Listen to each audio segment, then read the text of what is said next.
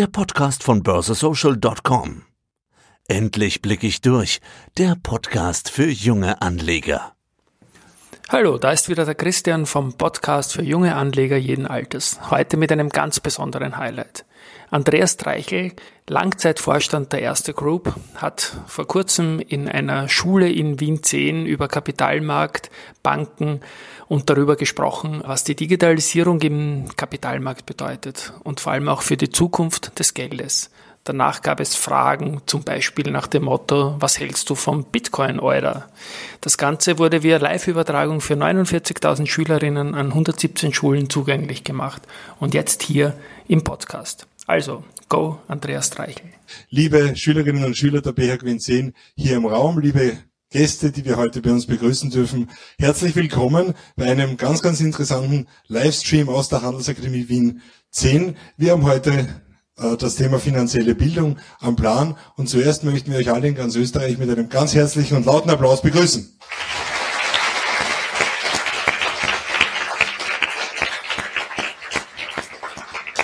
Ganz kurz zum Organisatorischen. Es gibt die Möglichkeit, im Livestream direkt mit euren Kommentaren äh, direkt Fragen zu stellen, Diskussionsbeiträge zu liefern, um einfach live mit dabei zu sein. Nutzt diese Chance bitte sehr intensiv.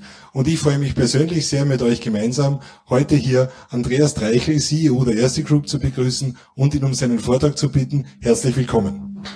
Ja, danke. Danke, danke, danke. So, ähm, wie sagt man, wie sagt man, liebe Hackler und Hacklerinnen? Ähm, Gut, ich möchte es äh, eher interaktiv gestalten oder ich werde Fragen stellen und für äh, den Livestream ist es wahrscheinlich wichtig, wenn ich, wenn wir so machen, ich stelle die Fragen und die Antworten und ihr zeigt es dann auf und wir können das irgendwie hinkriegen, sodass wir so ein allgemeines Meinungsbild kriegen für alle. Was ist das Wichtigste äh, im Leben eines Menschen? Geld, Liebe. Äh, äh, okay, äh, wer sagt Geld aufzeigen? Wer sagt Liebe? Aufzeigen. Wer sagt Gesundheit? Hey! cool. Ähm, also wir einigen uns darauf, hier das Wichtigste im Leben ist Gesundheit. Ähm, was ist das zweitwichtigste im Leben? Freude? Geld? Liebe? Hm? Okay, also wer sagt Liebe? Wer sagt Freude? Wer sagt ähm, Friede? Wer sagt Geld? Ah, Familie, okay. Okay, also Familie, Familie, Familie, Familie, Familie, Familie. Okay. Ähm, wie gut geht's einer Familie ohne Geld? Also eine gute Familie braucht Liebe, aber sie braucht auch Geld, richtig? Ähm, zum Leben. Ich glaube, wir können uns vielleicht nach längerer Diskussion darauf einigen, dass wahrscheinlich das zweitwichtigste im Leben äh, Geld ist oder finanzielle Gesundheit.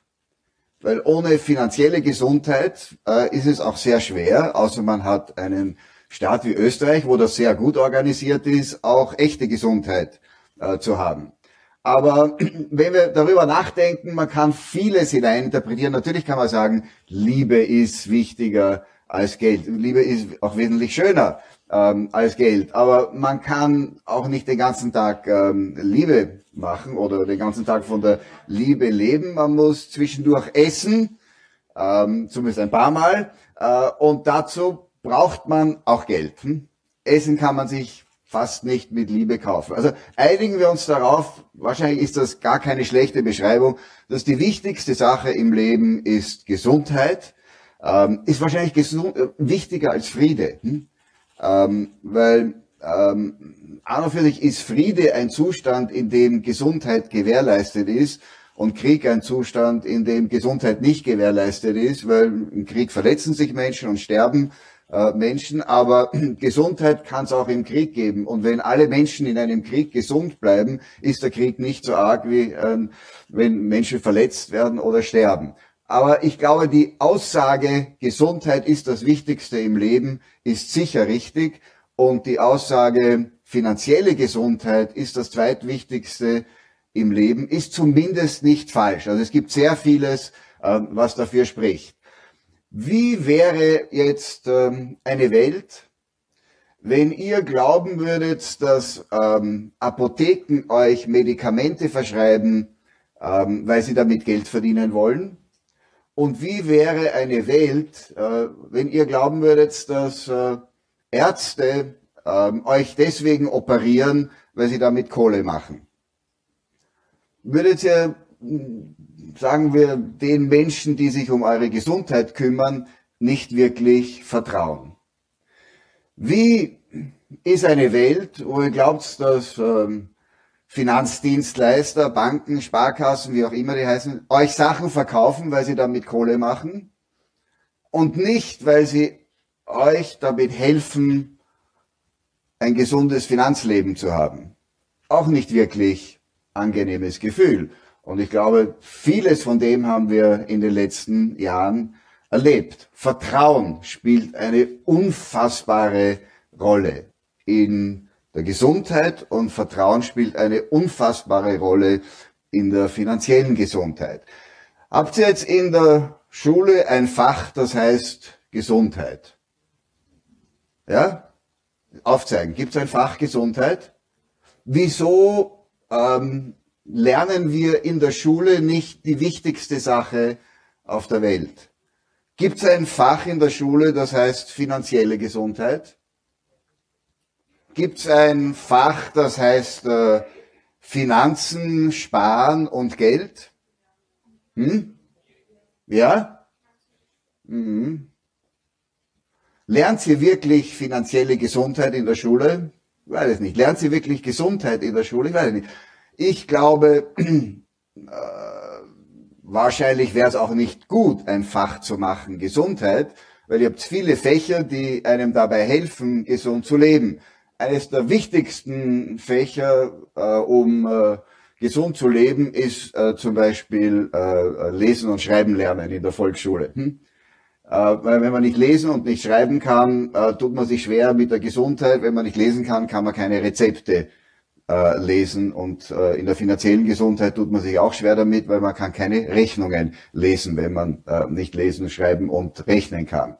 Also wir lernen nicht direkt äh, Gesundheit und wir lernen nicht direkt finanzielle Gesundheit, aber wir lernen einiges darüber in den anderen Fächern. Trotzdem glaube ich, würde ich dafür plädieren, dass wir dem Thema Gesundheit und dem Thema auch finanzielle Gesundheit in der Schule mehr Zeit widmen, als wir es derzeit haben. Ähm, Sie alle oder ihr alle lebt in einer Welt, in der es ähm, leichter ist, gesund zu sein, ähm, weil wir viel mehr ähm, wissen über den menschlichen Körper, äh, weil die Medizin unfassbare Fortschritte macht, weil die Pharmazie unfassbare Fortschritte macht äh, und wir deswegen auch wesentlich länger leben hm, und auch wesentlich länger äh, gesund sind. Das hat eine ganz direkte Auswirkung auch auf unser Finanzleben und euer Finanzleben ist wesentlich schwieriger als das Finanzleben von denen, die vor 40 oder 50 Jahren auf die Welt gekommen sind. Zum einen, weil es viele Faktoren gibt, die das Finanzleben schwieriger machen und darüber werden wir heute reden. Zum anderen aber auch, weil ihr eine viel längere Zeitspanne habt, um die ihr euch kümmern müsst. Vor 40 Jahren sind die Menschen mit 65 äh, spätestens in, in die Pense gegangen und haben dann vielleicht noch fünf Jahre gelebt. Heute gehen die Menschen auch mit maximal 65 in die Pense und leben dann wahrscheinlich noch 40 Jahre. Viele, viele von ihnen hier werden 100 werden. Das heißt, dass die Anforderungen an alle, die jetzt in das Berufsleben einsteigen, ganz anders sind, als sie es vor 40 oder 50 Jahren war. Ihr habt alle wahrscheinlich 80 Jahre im Voraus zu planen. Und das in einer Welt, die für Europa zumindest eine völlig neue Welt ist, äh, nämlich eine Welt, in der Geld keinen Wert mehr hat. Weil Geld haben bringt einem nichts außer man investiert es. und Geld ausborgen kostet praktisch auch nichts. Der Unterschied zwischen einem Kredit aufnehmen und eine Einlage haben, also sich Geld von jemandem zu borgen und Geld an jemanden zu geben, ähm, ist praktisch null. Wir leben in einer Welt, die sich die Menschen vor 30 oder 40 Jahren überhaupt nicht vorstellen konnten, nämlich dass es Kreditnehmer gibt, die Geld dafür bekommen, dass sie einen Kredit aufnehmen. Wenn die Republik Österreich eine Anleihe begibt, und eine Anleihe ist nichts anderes als ein verbriefter Kredit, dann bekommt sie Geld dafür. Sie zahlt nicht dafür. Kapiert? Versteht sie das? Ja? Da habt ihr mir eindeutig was voraus, weil ich verstehe es noch immer nicht. Hm? Und ich befasse mich sehr viel damit. Das ist eine massive Änderung, die man eigentlich nur auf der ganzen Welt sonst in Japan kennt, weil die Japaner leben seit vielen Jahrzehnten ähm, in einer ähnlichen Entwicklung, weil es in Japan schon seit vielen Jahrzehnten praktisch keine Zinsen auf Ersparnisse mehr gibt und praktisch auch keine Zinsen ähm, für Kredite bezahlen muss. Und das hat vieles auch damit zu tun, dass wir in einer sichereren Welt leben, in der wir immer älter werden und die Menschen daher viel früher anfangen vorzusorgen für ihr Alter, als das in der Vergangenheit der Fall war, weil wir auch immer unsicherer werden über die Möglichkeiten, dass wir im Alter, wenn wir nicht mehr arbeiten können, tatsächlich eine Pension bekommen und daher leben können. Und diese Unsicherheit führt dazu, dass die Menschen immer früher anfangen zu sparen. Und jetzt kommen wir in ein Prinzip, das man wirklich sehr, sehr gut verstehen muss und das erstaunlich wenige Menschen wirklich gut verstehen. Und das ist das Prinzip von Angebot und Nachfrage. Nehmen wir mal an, wir leben in einer geldlosen Welt. Könnt ihr euch das vorstellen? In einer Geld... Nein. Hm? Kann sich niemand vorstellen, in einer geldlosen Welt zu leben. Aber es hat viele Jahrtausende eine geldlose Welt gegeben, ähm, wo es äh, eben nur möglich war, im Wege von Tauschverfahren ähm, ähm, sich Sachen zu erwerben, ähm, Essen zu bekommen gegen äh, Holz äh, und so weiter und so fort. Das war, das hat man Barter genannt und das war über viele Jahrtausende der einzige, das war eine relativ einfache Welt. Stellt euch mal vor, ihr wollt in eine Apotheke gehen und euch ein Aspirin kaufen und es gibt kein Geld. Was gibt zu dem Apotheker? Ein, ein Apfel oder äh, eine Banane. Was ist, wenn der Apotheker keine Banane haben will und keinen Apfel haben will? Ähm, dann kriegt ihr kein Aspirin. Ähm, stellt vor, ihr wollt ins Kino gehen, steht an der Kasse und es stehen lauter Leute voll bepackt mit Äpfelbirnen, Milch, Butter und so weiter und geben dann dem Kassier Butter, Geld, Milch dafür, dass sie ins Kino gehen dürfen. Also wir leben in einer so komplexen Welt mit so vielen Dienstleistungen, die es früher nicht gegeben hat, dass eine Welt ohne Geld eigentlich nicht mehr vorstellbar ist. Richtig? Woher kommt das Geld? Aus dem Bankomat? Wer sagt, das Geld kommt aus dem Bankomat? Hm? Ich sage, natürlich kommt das Geld aus dem Bankomat. Hm? Aber wird aus dem Bankomat Geld geschaffen? Nein. Hm? Weil das Geld, das aus dem Bankomat kommt, ist da. Es wechselt nur den Besitzer. Das Geld liegt in der Bank ähm, ich hebe ab, das Geld ist bei mir, äh, ich habe mir 50 Euro abgehoben, jetzt habe ich 50 Euro in der Hand und die Bank hat 50 Euro äh, weniger Einlagen. Aber es war schon da. Wer schafft das Geld? Nein, das Geld wird geschaffen von der Nationalbank. Die Nationalbank hat einen zweiten Namen und der heißt Notenbank. Ähm, und die Nationalbank schafft das Geld geprägt, werden die Münzen von jemand anderem, also es ist unterschiedlich in vielen Ländern der Welt. Ähm, Papiergeld wird auch von einer Druckerei gemacht, aber Geld herausgeben darf eigentlich in den meisten Ländern der Welt nur, die war nicht immer so, ähm, die Nationalbank. Aber wie viel von dem Geld, das es auf der ganzen Welt gibt, glaubt ihr, ist Papier, Geld und Münzen? Ähm, die Hälfte,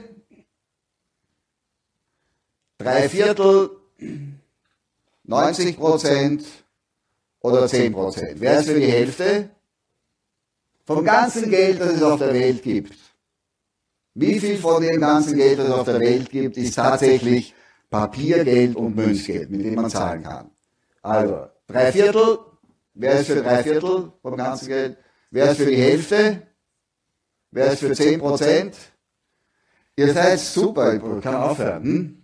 10 Prozent. 10 Prozent von dem Geld, das tatsächlich da ist, ist Papiergeld und Münzgeld. Alles andere ist Buchgeld. Das, was ihr am Konto liegen habt, äh, ist Buchgeld. Wer schafft das Buchgeld?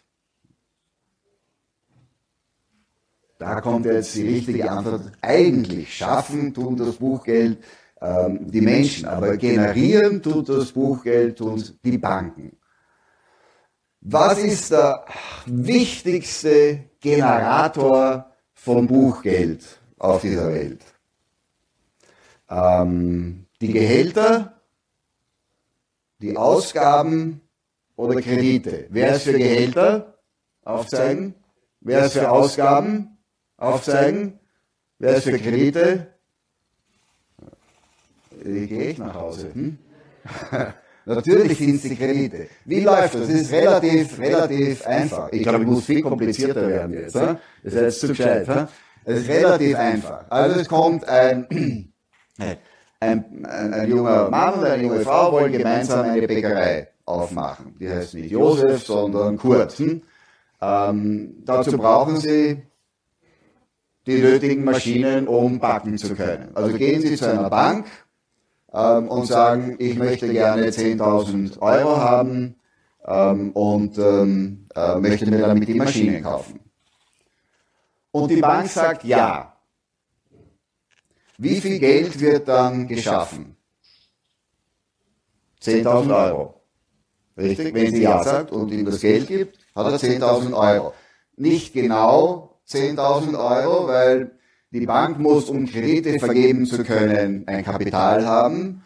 Und da kann man sagen, ungefähr ähm, 10% von den Krediten, die die Banken vergeben, müssen sie als Kapital halten. Also wenn wir 10.000 äh, Euro vergeben, brauchen wir 1.000 Kapital und müssen eine Reserve bei der Nationalbank, bei der Roten Bank hinterlegen. Also von den 10.000 Euro werden circa 9.000 Euro, kann man sagen, an neuem Geld geschaffen je mehr Kredite äh, genommen werden, desto mehr Geld gibt es auf der Welt. Hm?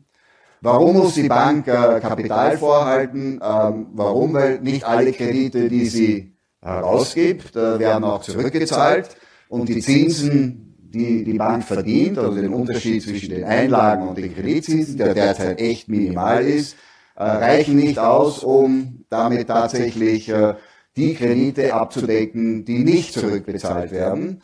Ähm, deswegen braucht die Bank auch ein Eigenkapital, weil sonst geht sie pleite, wenn so viele Kredite nicht zurückbezahlt werden. Aber dadurch wird das Geld wirklich geschafft. Der wirkliche Motor für die Geldschaffung ähm, ist Kredit. Wenn man das weiß, weiß man schon viel mehr als viele, viele andere und dann versteht man auch viel mehr, wie die Geldmengen ähm, auch vermehren können auf dieser Welt und wie sich Zinsen verändern können auf dieser Welt. Weil ihr wisst sicher alle, was Inflation ist. Hm?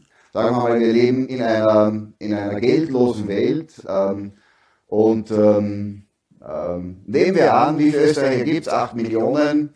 Äh, nehmen wir an, äh, die Hälfte aller Österreicher, sagen wir 5 Millionen Österreicher essen einen Apfel am Tag dann werden am Tag 5 Millionen Äpfel gegessen. Nehmen wir an, Sie machen es nicht äh, jeden Tag, sondern nur 300 Tage im Jahr. Äh, wie viele Äpfel essen dann die Österreicher in einem Jahr? Rechnen. 1,5 Milliarden. Hm? 1,5 Milliarden. So, jetzt sehen wir an, ähm, ein Kilo Äpfel kostet 3 Euro. Das kommt ungefähr hin und nehmen wir an, fünf Äpfel machen ein Kilo aus. Ne? Wie viel? das wird jetzt zu kompliziert.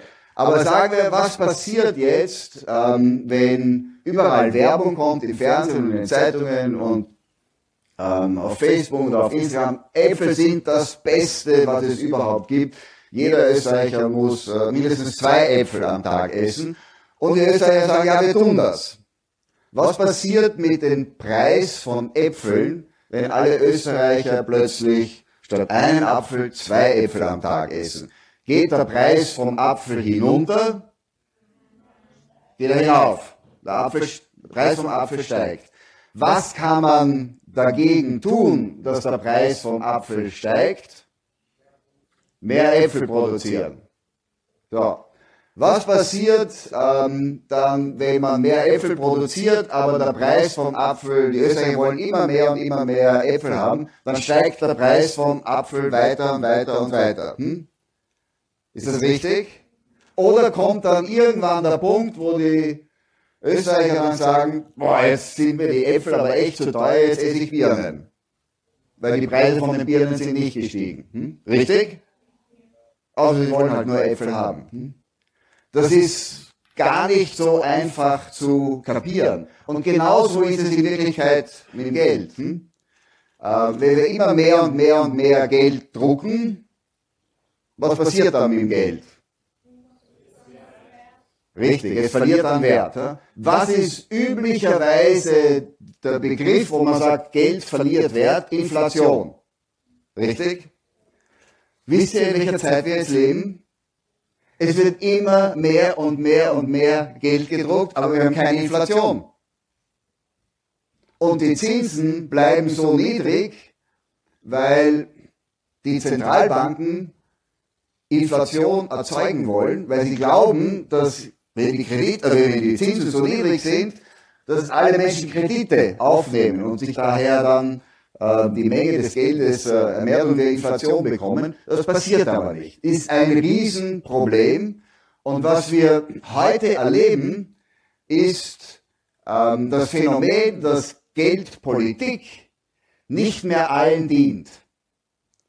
Das, was äh, Staaten wollen, äh, vor allem wenn sie sehr verschuldet sind, ist etwas ganz anderes, als das wir alle wollen. Weil wir alle hätten gerne bei einer Inflationsrate von 2% 5% Zinsen auf unserem Konto.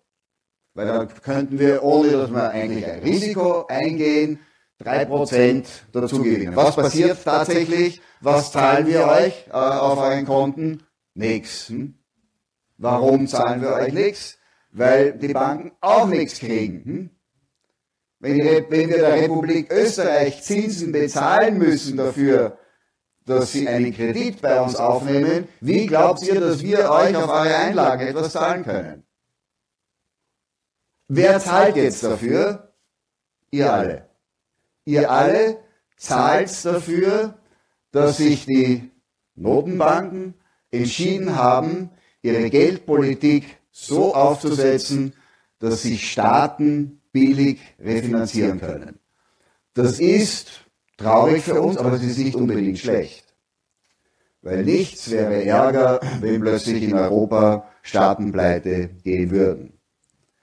Aber allein daran ihr, dass wir jetzt in einer Welt leben, die viel komplizierter ist, als das vor 40, 50 Jahren der Fall war.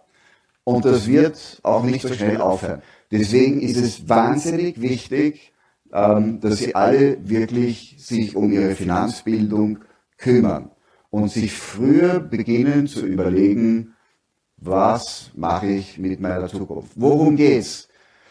Geht's darum, dass man wirklich viel Kohle macht? Nicht schlecht, aber das ist nicht das Wichtigste. Das Wichtigste im Finanzleben ist, dass man ein Gefühl dafür bekommt, wie kann ich das Leben, das ich leben will, für den Rest meines Lebens finanzieren. Wirklich unglücklich und katastrophal sind die Menschen, äh, die es nicht schaffen, mit dem Geld, das sie haben, auch tatsächlich auszukommen. Das ist ein, ein schreckliches Schicksal. Das passiert Menschen, die sehr viel Geld haben, die alles in den Sand setzen. Und das passiert durch viele Menschen, die äh, wenig Geld haben, weil sie gar nicht in die Situation kommen, genügend anzusparen, damit sie im Alter etwas haben. Finanzbildung ist etwas unheimlich Wichtiges und es ist gar nicht so schwer, es zu verstehen, wenn man sich wirklich ähm, damit befasst. Und die Banken spielen eine große äh, Rolle in dem Ganzen und die ist auch sehr, sehr unterschiedlich auf der ganzen Welt. Wir leben hier in einer Region, in Österreich, aber in der ganzen Region wo Banken eine unfassbar wichtige Rolle spielen, weil sie ähm, im Wesentlichen der einzige Motor sind, der die Wirtschaft ähm, äh, finanzieren kann. Und Banken sind in dieser Krise, die es jetzt gegeben hat, an der viele schuld waren, auch die Banken schuld waren und die katastrophale Auswirkungen äh, gehabt hat, sind sie ganz, ganz stark reguliert worden. Und es ist für uns, für uns Banken, heute viel schwieriger, ähm, euch Kredite zu geben, als das noch vor 30 oder 40 Jahren der Fall war. Vertrauen leider spielt immer weniger Rolle und Regulierung spielt eine immer größere Rolle.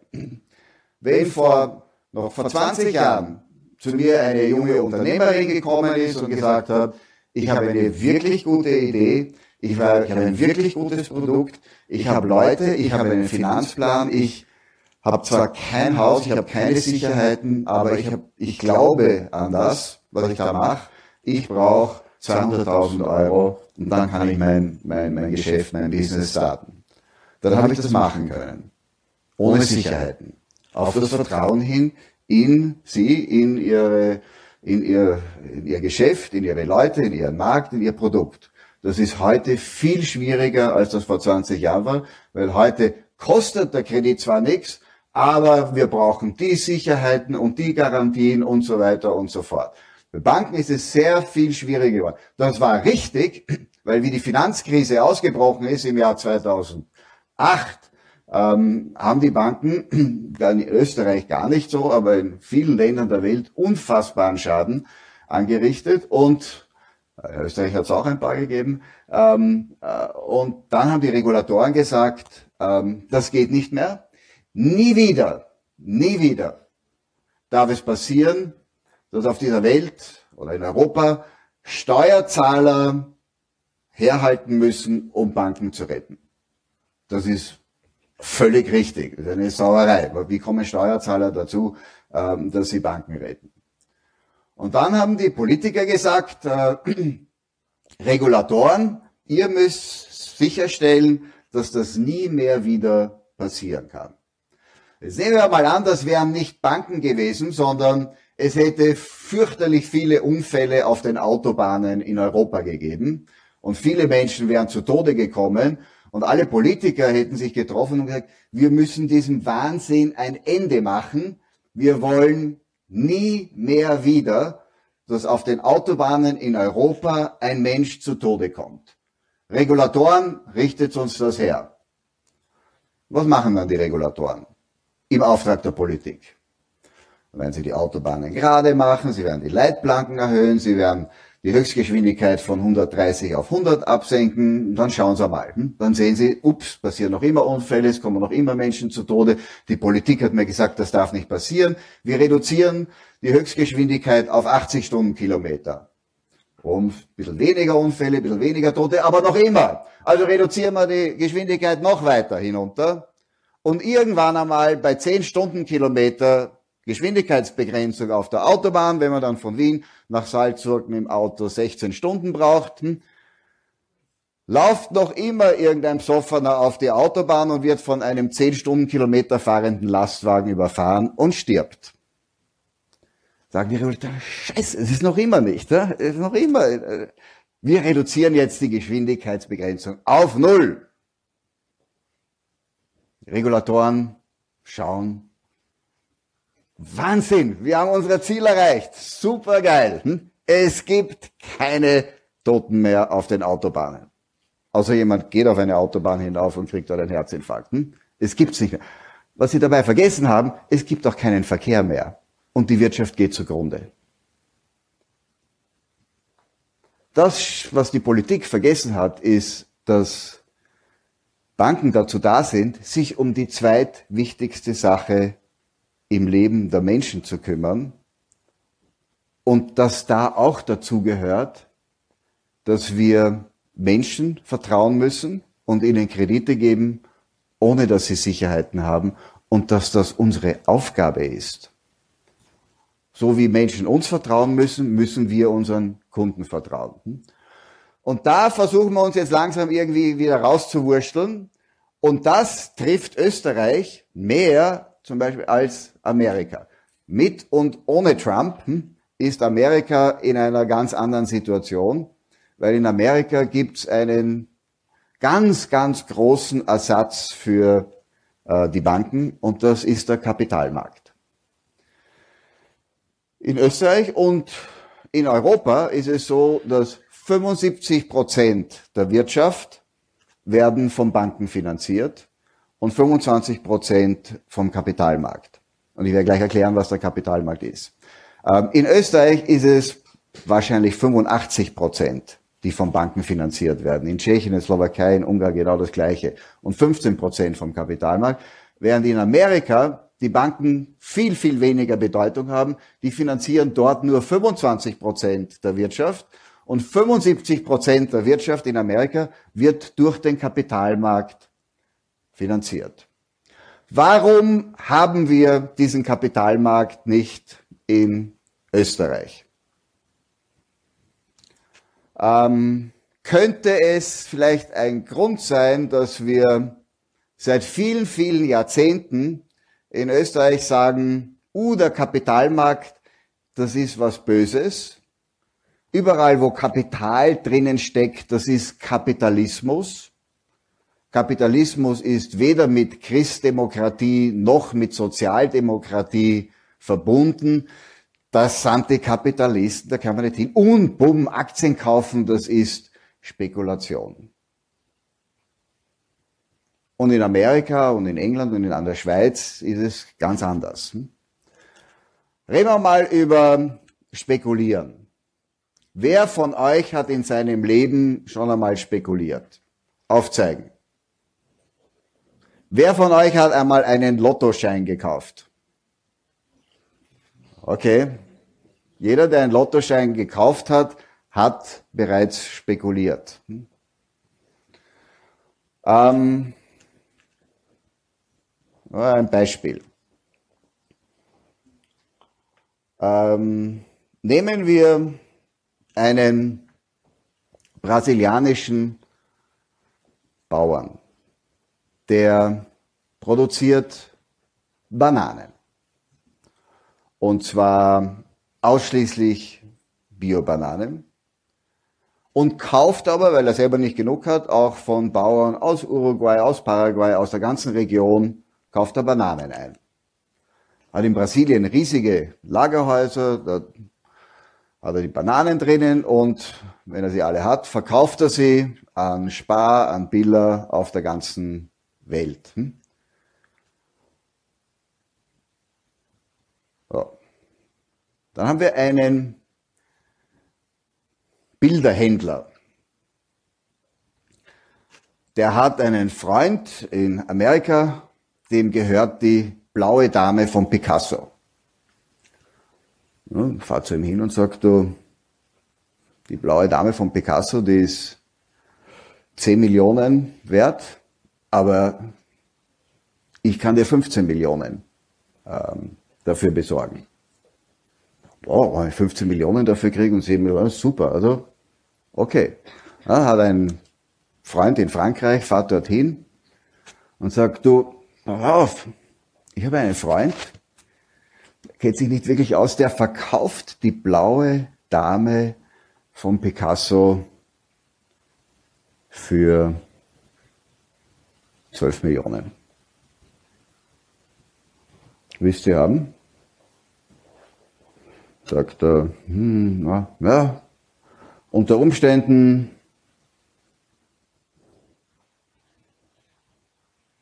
könnte ich dir holen. Na, sag, gib mir 20 Millionen dafür. Hm? Dann kriegst du sie sicher. Sagt er, okay, super. Hm? Und das Geschäft läuft. Wer von den beiden ist der Spekulant? Der Bauer oder der Bilderhändler? Wer sagt der Bauer? Aufzeigen. Wer sagt der Bilderhändler? Aufzeigen. Okay, falsch. Hm? Der Bilderhändler ist vieles, aber er ist kein Spekulant, weil er weiß genau, zu welchem Preis er einkauft und er weiß genau, zu welchem Preis er verkauft. Er ist ein mieser Hund, er ist eine Drecksau, er ist ein falscher Kerl, aber er ist kein Spekulant. Spekulant ist der Bauer, weil er kauft ein zu einem Preis, ohne zu wissen, zu welchem Preis er verkaufen kann. Ist er deswegen ein mieser Mensch? Nein. Er ist ein Supermensch, weil er verkauft ein super Produkt äh, zu einem normalen Preis, aber er spekuliert darauf, dass er billiger einkauft, als er dann plus Transportkosten äh, verkaufen kann. Spekulieren per se ist nicht schlecht, wenn man damit niemanden verletzt. Finanziell verletzt. So, ähm, das ist ein Beispiel nur, glaube ich, warum wir in Österreich keinen Kapitalmarkt haben. In Österreich haben wir ein System, wo wir ähm, aufgrund der Steuergesetzgebung und vielem drumherum eher Schulden machen begünstigen gegenüber Kapitalbilden äh, begünstigen. Und das ist ein Problem, das wir, glaube ich, in den nächsten Jahren wirklich äh, lösen müssen. Und wir müssen schauen, dass wir auch in Österreich einen Kapitalmarkt entwickeln können, weil, und da kommen wir wieder zum Ausgangspunkt dazu, man mit Ersparnissen keinen Ertrag mehr kriegen kann. Ihr kriegt ein Viertel Prozent bei einer Bankeinlage. Im Bausparen kriegt man vielleicht ein Prozent. Die Inflationsrate ist fast zwei Prozent. Also verliert man. Wenn man derzeit nicht mindestens zwei Prozent auf seine Anlage bekommt, verliert man Geld. Hm? Zinsen sind etwas unbeschreiblich Sensitives. Wie lange, glaubt ihr, dauert es bei einem Zinssatz von sieben Prozent, bis ich mein Geld verdoppeln kann? Fünf Jahre, zehn Jahre oder 20 Jahre? Wer sagt 20 Jahre? Wer sagt zehn Jahre? Wer sagt fünf Jahre? Zehn Jahre. Okay. Ungefähr. Bei sieben Prozent brauche ich zehn Jahre, oder wenn ich 1000 Euro habe, habe ich in zehn Jahren 2000 Euro. Muss ich halt hoffen, dass die Inflationsrate drunter ist, dann habe ich was gemacht. Wie lange dauert es bei einem Zinssatz von einem Prozent, bis ich mein Geld verdoppelt habe? Relativ logisch, 70 Jahre. Bei sieben Prozent 10 Jahre, bei einem Prozent 70. 70 Jahre ist also nicht unfassbar geil, wenn ich jetzt sage, ich gehe jetzt, jetzt 20, lege mein Geld äh, auf die Bank und hu, juhu, wenn ich 90 bin, habe ich das Doppelte, habe keine Ahnung, was dazwischen passiert in den 70 Jahren Inflation. Es ist nicht wahnsinnig attraktiv. Was heißt das? Das heißt, dass der normale Österreicher, wenn er oder sie nicht das Glück hat, irrsinnig viel Geld zu erben oder eine super Geschäftsidee hat und mit einem App ein paar hundert tausend oder Millionen verdient, die, die von ihrem Einkommen leben in Österreich, haben fast keine Möglichkeit mehr, ohne Risiko einzugehen, etwas dazu zu verdienen.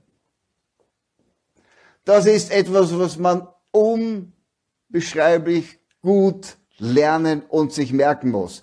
Wenn ich mehr bekomme auf eine Anlage als die Inflationsrate, das heißt, wenn die Inflationsrate zwei Prozent ist und jemand kommt zu mir und verspricht mir eine Anlage, mit der ich sechs Prozent mache, was habe ich dann? Ein Risiko. Es gibt es nicht auf der Welt, dass man ohne Risiko mehr verdient als die Inflationsrate. Gibt es derzeit nicht. Also passt auf bei Bitcoin und solchen Sachen. Aufpassen. Eine Währung, die an einem Tag so rauf und runter geht, ist keine Währung. Darüber können wir auch noch reden. Das ist eine ganz, ganz wichtige Erkenntnis. Wenn jemand eine erste Bankaktie kauft, geht er ein Risiko ein. Weil uns, wir können Mist bauen, er geht das Risiko ein in mich, in meine Mitarbeiter. Wenn wir Mist bauen, schaut schlecht aus. Das ist ein Risiko. Zufälligerweise, wenn jemand vor 20 Jahren unsere Aktie gekauft hätte und sie jetzt noch immer hat, hätte er ungefähr 7,5 Prozent verdient. Jedes Jahr. Hm? Er hat sein Geld verdoppelt, mehr als verdoppelt, weil weit über 10 Jahre, 20 Jahren, vervierfacht. Wenn er es vor 10 Jahren gekauft hätte, hätte es nicht so gut ausgeschaut. Hm? Aber hm, Aktien sind ein Risiko, man muss sie lange halten. Anleihen sind ein Risiko, man muss sie lange halten. Wir brauchen einen Kapitalmarkt in Österreich, damit Pensionskassen, damit Sozialversicherungen, damit die Menschen, die und die Institutionen, die euer Geld in der Zukunft, die so arbeiten müssen, dass sie in der Zukunft euch eure Pensionen absichern können, die müssen ein Risiko eingehen können. Deswegen muss man eine Finanzbildung haben ähm, und muss mehr darüber verstehen als früher, weil es schwieriger geworden ist. Ich hoffe, ich deprimiere niemanden damit, weil es geht. Hm? Es geht. Es ist nur ein bisschen äh, komplizierter geworden, als es in der Vergangenheit war. So, was kommt in der Zukunft äh, auf uns zu? Was können euch Banken noch anbieten? Wir gehen jetzt dann relativ schnell, also ich rede viel zu lange, in die, in die Fragestunde hinein. Ähm, und ähm, wir werden so machen, dass die drei besten Fragen, tun wir dann nachher bewerten, ähm, kriegen ein, einen Tag im George und ein Mittagessen bei uns im Iki. Ähm, das ist unser Japaner, wirklich ziemlich gut. Hm? Ähm, ziemlich coole Sushis.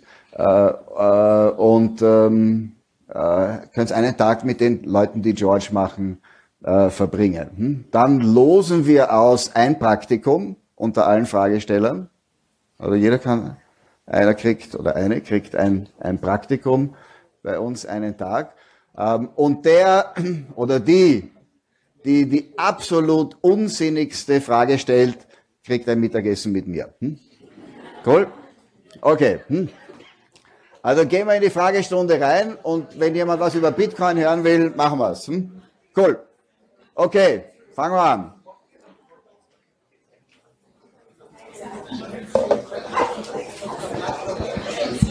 Oha.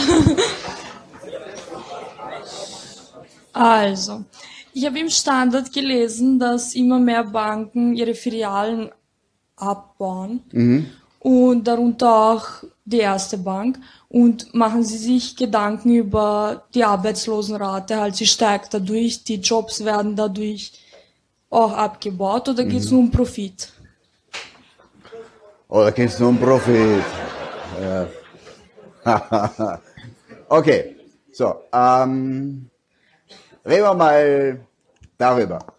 Ähm, wenn wir jetzt sagen, wenn ich jetzt sagen würde, das wäre natürlich sehr nett, natürlich, es geht uns doch nicht um Gewinn. Nein, wir sind ausschließlich dazu da, um die Arbeitsplätze zu erhalten. Wäre wahnsinnig nett, hm? wäre saudeppert, aber wahnsinnig wert. Wenn wir keinen Gewinn machen, können wir auch keine Arbeitsplätze erhalten. Ist das logisch?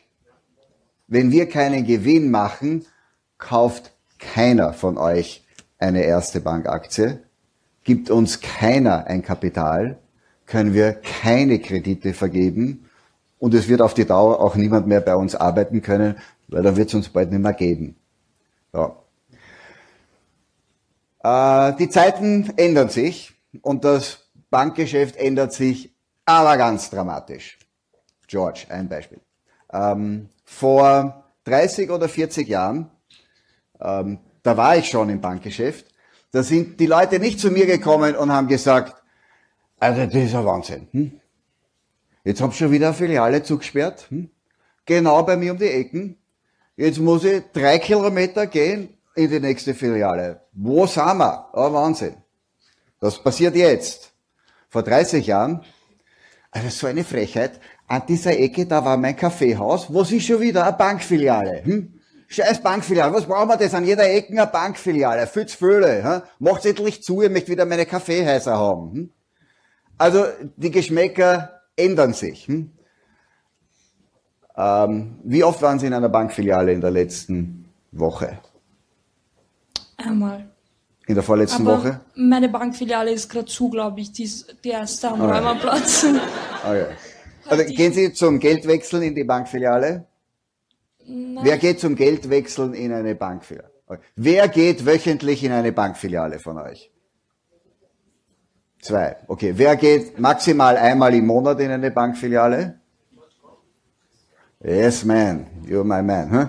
Äh, Okay.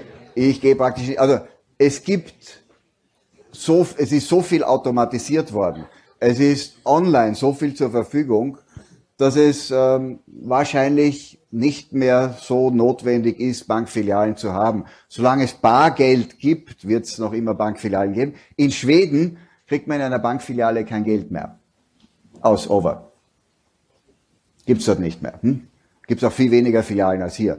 Ähm, mein, mein, mein, in, in Wirklichkeit geht's bei uns darum, dass das, was wir in den Filialen anbieten, so gut ist, dass die Kunden bereit sind, drei Stationen mit der U-Bahn zu fahren, um dorthin zu gehen, um das zu machen, wozu man eine Filiale braucht. In eine Filiale geht man meistens, wenn man mit jemand reden will, wenn man einen Kredit aufnehmen will, wenn man einen Ratschlag braucht oder was auch immer. Für die meisten täglichen Sachen, die man im Bankgeschäft macht, braucht man keine Filiale mehr, wenn man äh, lesen, schreiben und äh, vor allem, wenn man George hat. Ein bisschen Eigenwerbung darf ich ja hier machen. Also ich glaube, dass es in der Zukunft viel weniger Filialen geben wird als jetzt noch. George, äh? Bei der Hauptversammlung hat einer gesagt, ähm, ähm, äh, was wollt's mit eurem George? Es ist unser Online-Banking.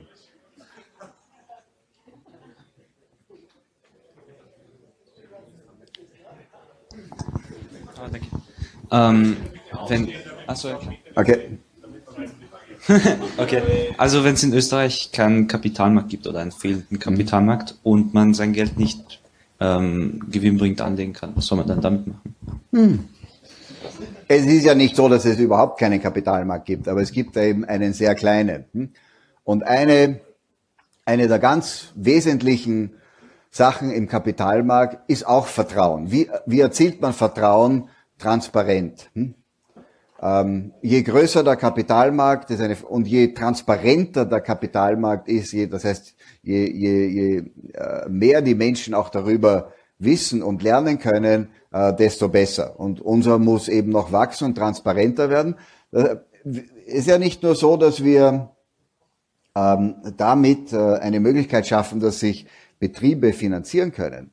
Wenn Österreich einen großen Kapitalmarkt hätte, wenn zum Beispiel ähm, Firmen wie Red Bull oder was auch immer an der Börse notieren würden, dann gäbe es eine Möglichkeit, dass sich die Österreicher am Erfolg der heimischen Wirtschaft beteiligen können. Hm? Das ist halt in anderen Ländern anders. In Deutschland können sich viel mehr Menschen am Erfolg der deutschen Wirtschaft beteiligen. In der Schweiz können sich viel mehr Menschen am Erfolg der Schweizer Wirtschaft beteiligen. In Amerika viel mehr. In Österreich relativ, relativ wenig. Und in der Region, in der wir tätig sind, auch relativ wenig. Und ich glaube, dass wir das entwickeln müssen. Da muss man ähm, Unternehmen eine Incentive dafür geben, transparent zu sein. Weil am Kapitalmarkt zu sein heißt, man muss seine Bücher offenlegen.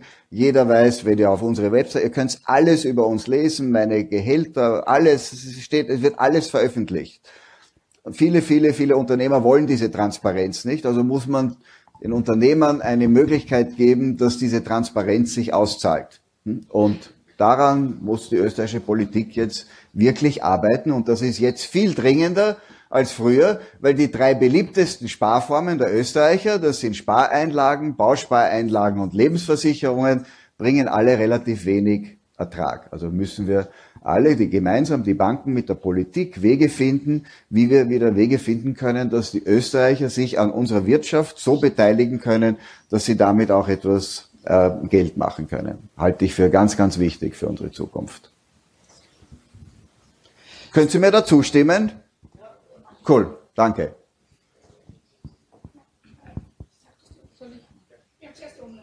So, es ist eine Online-Frage Also okay, okay. Ja. gekommen, äh, ob Sie kurz Ihre Meinung zu Bitcoins kundtun können. ja, habe ich gerne. Bitcoin wisst ihr. Hm? Okay. Ähm, grundsätzlich, grundsätzlich ähm, gibt es zwei Sachen dazu zu sagen. Bitcoin ist ähm, jetzt ein Produkt, das basiert auf der Blockchain-Technologie. Blockchain ist in einer Anfangsphase und kann eine der disruptivsten Sachen werden, die es auf dieser Welt gibt, ähm, kann ähm, die Welt mehr verändern noch als das Internet. Eine ganz wahnsinnig wichtige Entwicklung, die unter Umständen äh, die Welt dramatisch verändern kann. Bitcoin ist ähm, konzipiert worden ähm, aus einem sehr guten Grund, gefällt mir auch sehr. Wie gesagt haben, wir wollen nicht ähm, mit unserem Geld abhängig sein von Zentralbanken. Das haben wir eingangs darüber geredet. Ja? Also die Zentralbanken haben eine Politik eingeschlagen. Die Politik hilft allen verschuldeten Staaten und ist für uns alle momentan nicht besonders günstig. Hm? Wir wollen uns nicht der Politik der Zentralbanken aussetzen. Wir gründen eine eigene Währung. Ähm, und das ist Bitcoin ähm, äh, geworden. Basiert auf der Blockchain-Technologie, ist total äh, transparent. Ähm, aber da kommen wir jetzt in die Sache des Vertrauens. Hm? Eine Währung, die jeden Tag um 1000 Prozent runtergeht oder und dann um 50 Prozent wieder äh, äh, rauf und runter geht, so zack, zack, zack, zack, zack, mal, das ist nicht unbedingt vertrauenserweckend, weil der Bitcoin ist einen Tag, gut, man kann jetzt sagen, er ist auf jeden Fall viel wert, aber er war schon 20.000 wert, jetzt ist er wieder 10.000 wert, vor zwei Jahren war er 100 wert, also alle, die jetzt investiert haben, haben ähm, ähm, äh, extrem viel Geld damit gemacht. Aber es ist in Wirklichkeit war es gedacht als Zahlungsverkehrsinstrument und ist ein reines Spekulationsinstrument äh, geworden. Das heißt, meiner Meinung nach eignet sich Bitcoin als Währung nicht. Und ähm, wenn man sich nicht wirklich auskennt, ähm, sollte man meiner Meinung nach eher die Finger ähm, davon lassen und sich auszukennen ist sehr schwierig. Äh, wenn hier welche unter euch sind, die schon meinen können, also Bitcoins schürfen können, ähm, dann ist eine andere, andere Sache. Aber das ist eine, äh, eine, äh, ein Spekulationsinstrument, alles okay, aber es ist keine Währung und in der Form wird es auch nicht ein Ersatz für Zentralbankgeld werden. Eine weitere Frage ist, sieht die Bank den Bitcoin als Konkurrent? Überhaupt nicht, nein. Also hm, es ist ähm, ähm, also äh, Bitcoin wäre ein, ein, ein eher, eher ein Konkurrent für Zentralbanken als für äh, Geschäftsbanken. Ähm, unsere Konkurrenten äh, sind nicht Bitcoin, sondern ähm, sind die großen ähm, äh, Firmen wie Amazon oder Facebook oder Apple, die äh, Zahlungsverkehrsinstrumente entwickeln können. Da müssen wir uns sehr intensiv damit äh, auseinandersetzen. Äh, aber Bitcoin ist, ist kein Konkurrent zu uns, nein.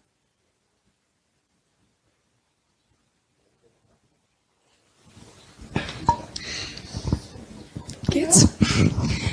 Ähm, mich würde Ihre Meinung ähm, zum Bargeld, Bargeldabschaffung in Österreich mhm. interessieren.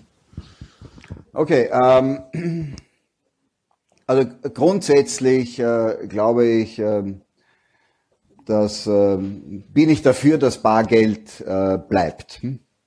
Ähm, weil ich es äh, gerne, weil es auch wahnsinnig äh, mühsam ist. Ich glaube, dass es für Berufsgruppen sehr schwierig ist, äh, wenn es kein Bargeld mehr gibt, äh, wenn dann plötzlich Maroni-Brater äh, äh, nur Bankomatkassen haben oder halt, äh, wie immer sich das auch entwickelt. Ähm, also so ein bisschen ein Bargeld äh, zu haben, äh, wäre an und für sich nicht schlecht. Ähm, ähm, für Kellner, die Trinkgeld kriegen wollen, ist es auch nicht sehr günstig. Man muss jetzt alles über die Karte machen.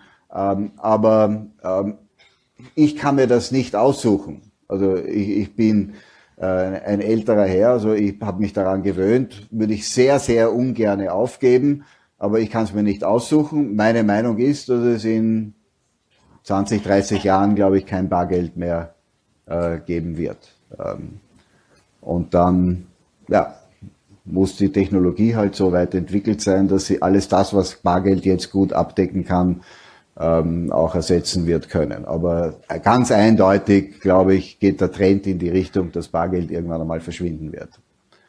Ist wünsche ich mir nicht, aber es wird passieren. Warum bietet die Bank immer Bausparer an, obwohl man weiß, dass man mit Bausparer Verluste macht und keine Gewinne? Ja, man macht keine Verluste äh, mit Bausparer. Ist noch immer, ist noch besser als vieles andere, hm? ähm, aber ist halt auch nicht mehr das, was es einmal war. Hm? Also Bausparen ist ein, von den sehr konservativen äh, Veranlagungsmöglichkeiten eindeutig äh, eine, eine der besten. Also nichts nix, nix gegen, nix gegen Bausparen. Ähm, Wäre auch ganz blöd, staatliche Prämie unterstützt und wir geben es an die Kunden weiter. Das ist, ist okay. Ich würde jetzt nicht 50 Bausparverträge machen, aber 1, 2, 3 geht schon. Hm?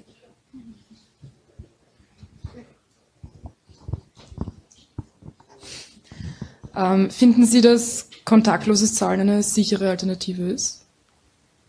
Oder übers Handy zu bezahlen? Also, ähm, ja, ich meine, es ist, es was ist sicher? Also ähm, es gibt ähm, äh, bei jeder Form des Zahlungsverkehrs äh, äh, gibt es ähm, enorme Risiken. Im Bargeldverkehr gibt es enorme Risiken, im bargeldlosen Verkehr gibt es enorme Risiken, die völlig anders sind. Ähm, kontaktloses Zahlen ähm, hat auch seine eigenen Risiken, hängt davon ab, ähm, äh, welcher Technologie es läuft. Das ganze Thema der Near Field Communication ist ein, ein, ein sehr spezielles und darauf basiert der, also der kontaktlose Zahlung. Also das ist, ähm, äh, glaube ich, eine Entwicklung, mit der wir leben müssen, dass äh, alles, was wir entwickeln, gibt es ähm, äh, kriminelle ähm, äh, Versuche, damit äh, Geld zu verdienen. Das wird sich nicht, äh, wird sich nicht aufhören. Jetzt ist gerade in Japan eine der Cryptocurrencies, so wie Bitcoin, gehackt worden. 500 Millionen ähm, äh, sind verschwunden und die muss man jetzt suchen. Also wir, wir, ich will jetzt nicht sagen verschwenden, sondern wir investieren unfassbar viel Geld in das Thema Cybersecurity. Und Cybersecurity ist im Wesentlichen das Thema der Abwehr äh, von allen ähm, kriminellen Aktivitäten äh, im, im Netzwerk. Hm? Egal jetzt äh, über welche über welche Kanäle äh, das läuft.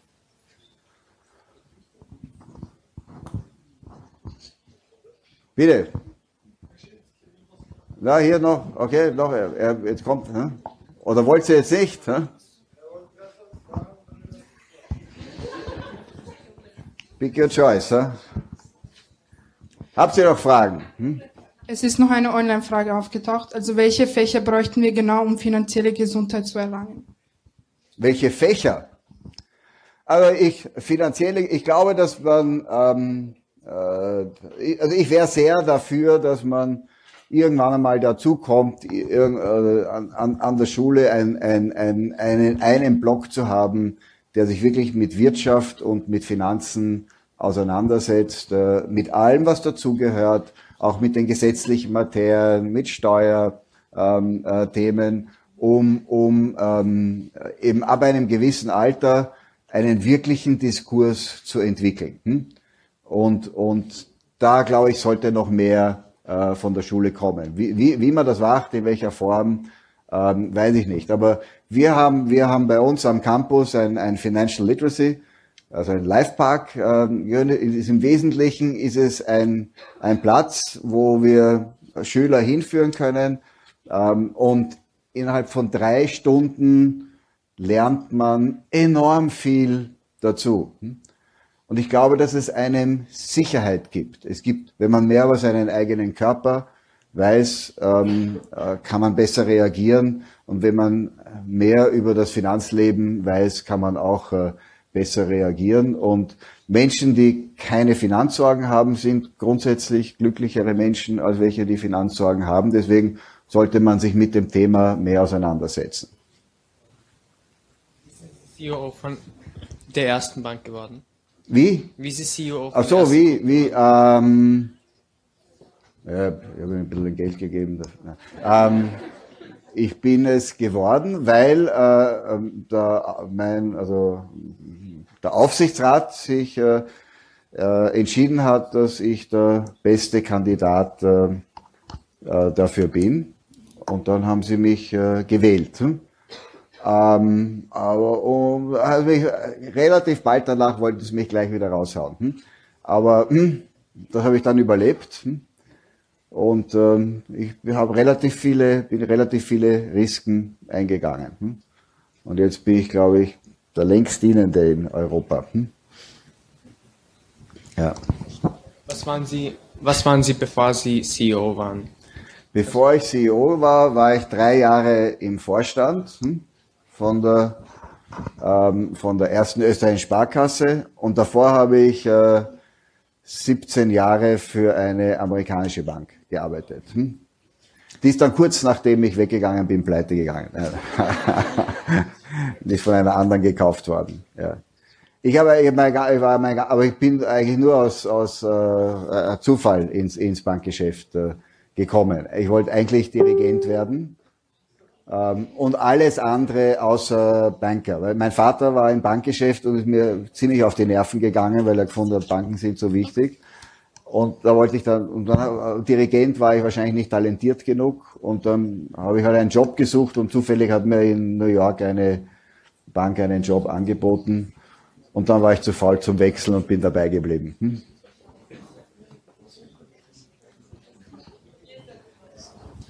Kann ich die Frage stellen? Hier bin ich. Hm? Oha. Ähm, eine Frage wäre, wie sieht Ihrer Meinung nach die Bank der Zukunft aus? Ähm, die Bank der Zukunft, äh, ich, ich, äh, ich, ich, ich glaube, ich weiß nicht, ob ich recht damit habe, ich habe eine relativ äh, fixe Meinung. Ich kann es nur sagen, wie werden, wie werden wir, glaube ich, in, in, in Zukunft ausschauen. Wir haben jetzt ähm, ungefähr zwei, 3000 Filialen in ganz äh, äh, Zentral- und Osteuropa, am meisten in Tschechien und in Rumänien und über, äh, über 45.000 Mitarbeiter. Ähm, ich glaube, wir werden in 15, 20 Jahren in Wien, in Wien haben wir einmal 150 Filialen gehabt. Ich glaube, wir werden in 15, maximal 10 Filialen in Wien haben, vielleicht sogar nur mehr 5. Hm? Ähm, und ähm, die werden dafür ziemlich äh, super sein. Äh, äh, wird, jede Filiale wird einen Link haben zwischen online, also virtuell und, und, und echt. Ähm, also wir werden das Analoge mit dem virtuell verbinden können. Leute können mit ihren iPads oder mit ihren iPhones reinkommen und ähm, die ganze ähm, äh, Produkt, die sie kaufen wollen, mit all unseren Beratern, die dort sind, besprechen können. Ich glaube, dass wir extrem viel in Ausbildung von Mitarbeitern investieren müssen. Ähm, einfache Jobs wird es nicht mehr geben, sondern die Mitarbeiter, die wir werden weniger Mitarbeiter haben, aber die, die wir haben, werden viel mehr Geld verdienen, weil sie alles abdecken werden müssen. Ähm, nicht nur von, müssen sie Omni-Channel denken, also sie müssen unsere Kunden digital begleiten können ähm, ähm, und, und, und, und auch analog begleiten können und müssen eigentlich sich viel, nicht mehr so kümmern um äh, Bausparen oder was auch immer, sondern um Lebenssituationen. Hm? Müssen sich eindenken können in die, in, in was braucht ein, eine 20-Jährige, die zu uns kommt, äh, wie gebe ich ihr die besten Ratschläge, damit sie die nächsten 70 Jahre finanziell äh, gesund sind. Eine irrsinnig verantwortungsvolle ähm, Aufgabe, die wir investieren wahnsinnig viel ähm, in die Ausbildung. Das heißt, weniger Mitarbeiter, weniger Filialen, die dafür ähm, besser als in der Vergangenheit. Auch Apple hat Apple Stores und man geht auch ab und zu gerne hinein. Hm? Ähm, also wird es äh, Filialen auch weiterhin geben. Und ich hoffe, und ich hoffe, sehr, dass die Qualität unserer Mitarbeiter in der Zukunft noch einen riesigen Unterschied machen können. Und ich hoffe auch sehr, ähm, dass die Politik in der Zukunft realisiert, dass wir Banken dazu da sind, Kredite zu vergeben und dass wir dazu da sind, Risiko zu übernehmen. Das ist ganz, ganz wichtig. Wenn, wenn Banken so gebaut werden, dass sie keine Fehler mehr machen können, können wir auch nichts Gutes mehr machen. Wir müssen, wir, wir, wir müssen, wir müssen den Menschen das Gefühl geben, wenn ihr eine gute Idee habt, wenn wir uns gegenseitig vertrauen können, dann gebe ich dir ein Geld. Hm? Und dann geht's halt ab und zu schief. Hm? Ähm, und das ist, das ist im Leben so. Und das wird weiterhin unsere wichtigste Funktion sein. Wenn es das einmal nicht mehr gibt, wenn die Politik das abschafft, dann wird es keine Banken mehr brauchen. Dann wird es nur mehr alles online geben. Und wäre nicht gut. Wäre ganz schlecht. Wäre echt miserabel. Meine Frage für Sie wäre, ähm, was unterscheidet die erste Bank von anderen Banken? Wow, haben wir steil eine Stunde. Nein, äh, ich, ich, das, ich glaube, wir sind derzeit sind wir ziemlich gut drauf. Hm? Ähm, das ändert sich aber äh, immer wieder. Also äh, ich glaube, wir, wir sind vielleicht ein bisschen ähm, offener, ein bisschen äh, moderner, ähm, haben vielleicht ein bisschen bessere Stimmung und momentan haben wir auch einen, einen, einen, einen, guten, einen guten Lauf und, und wir, wir wollen auch wirklich auf, auf dieses Vertrauen und, und diesen Glauben setzen. Hm? Aber, aber das, das kann sich äh, schnell wieder ändern. Also ich gebe da keinen Kommentar über. Die anderen Banken sind auch okay.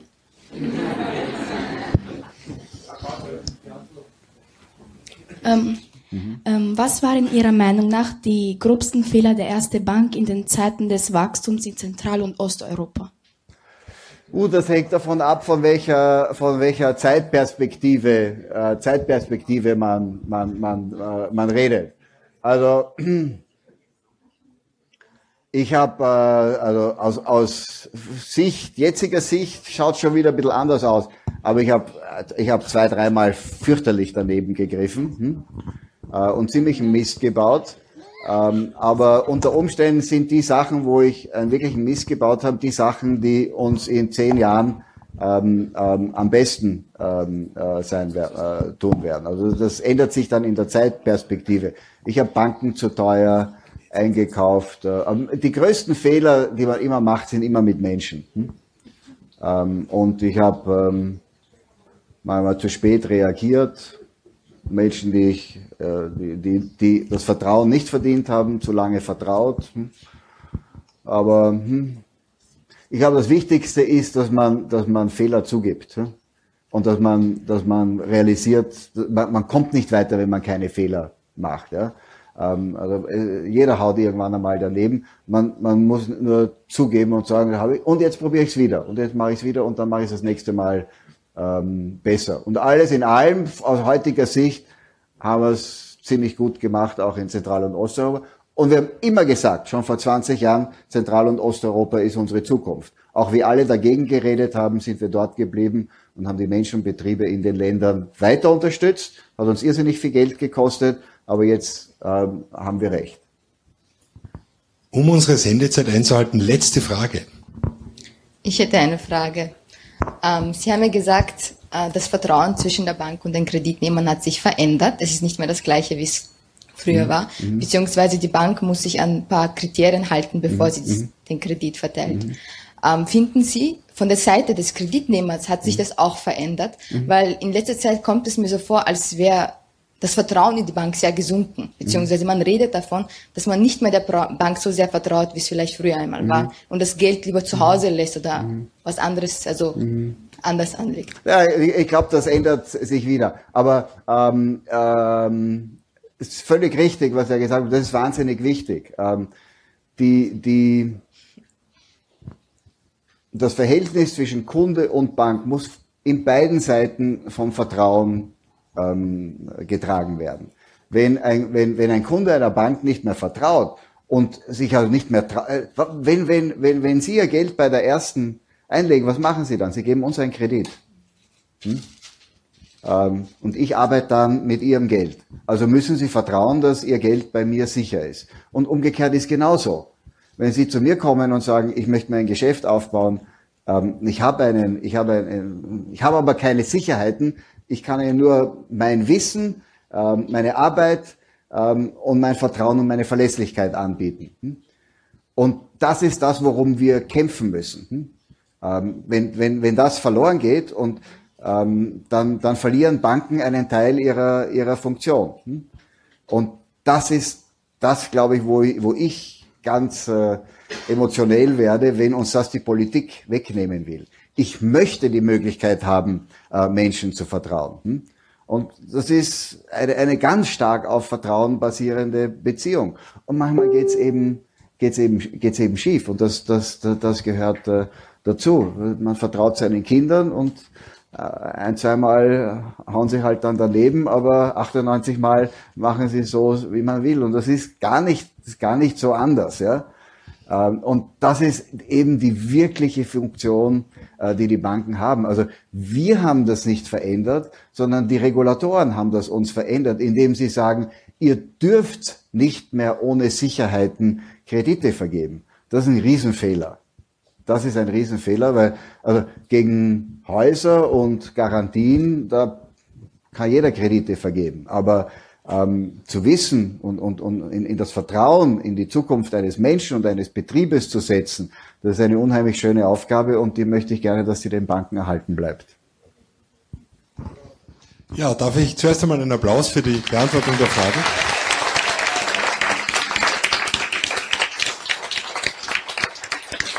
Herr Deichel, wir haben jetzt sehr, sehr viel interessante Infos bekommen. Darf ich Sie um einen Appell, um ein Schlusswort an unsere Zuschauerinnen und Zuschauer und unsere Gäste im Saal bitten? Also äh, erst einmal muss ich sagen, also wer da mit mir äh, äh, Mittagessen geht, weiß ich nicht, weil es hat keine blöde Frage gegeben. Also wirklich hat es nicht gegeben. Ihr wart, ihr wart, ihr wart äh, wirklich, wirklich sehr gut. Hm? Ähm, ein Appell ist ein bisschen, ähm, äh, egal welchen Berufsweg ihr geht, ihr seid äh, Teil der Zivilgesellschaft. Ähm, und äh, bitte akzeptiert uns auch als Teil. Natürlich wollen wir Geld machen, natürlich wollen wir gewinnen, aber wenn wir etwas umdrehen wollen, ähm, es ist möglich, hm? dann kann, das können nur nicht wir alleine, sondern da müssen die Menschen uns auch dabei helfen. Hm? Ähm, und man kann Politik beeinflussen, wenn man gemeinsam der Politik sagt, wir brauchen das. Hm? Und wir brauchen, wir wollen, ähm, dass Österreich eine gesunde Wirtschaft hat. Wir wollen, dass es in diesem Land möglichst viele Unternehmer gibt. Wir wollen, dass Menschen eine gesunde Beziehung zum Risiko haben. Ähm, wir wollen, dass Menschen bereit sind, Risiko einzugehen. Wir wollen, dass Menschen ähm, natürlich auf den Staat vertrauen, aber auch wissen, dass sie etwas selber schaffen müssen. Und dazu braucht es die Menschen und die Banken. Und diese Beziehung sollte ähm, uns erhalten bleiben. Und dafür sollten wir ähm, uns auch einsetzen, gemeinsam.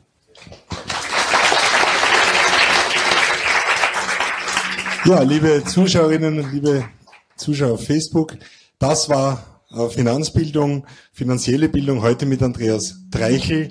Wir haben gehört, Finanzbildung ist wichtig. Wir denken an den Handelsschulen und Handelsakademien 117 in ganz Österreich, an unseren Cluster Entrepreneurship, nicht nur Unternehmensrechnung, Betriebswirtschaftslehre, Volkswirtschaftslehre, sondern auch um unsere zahlreichen Ausbildungsschwerpunkte, auf die wir stolz sind. Wir sind auf einem guten Weg. Herzliche Grüße aus Wien und ein großer Applaus aus der BHAG 10.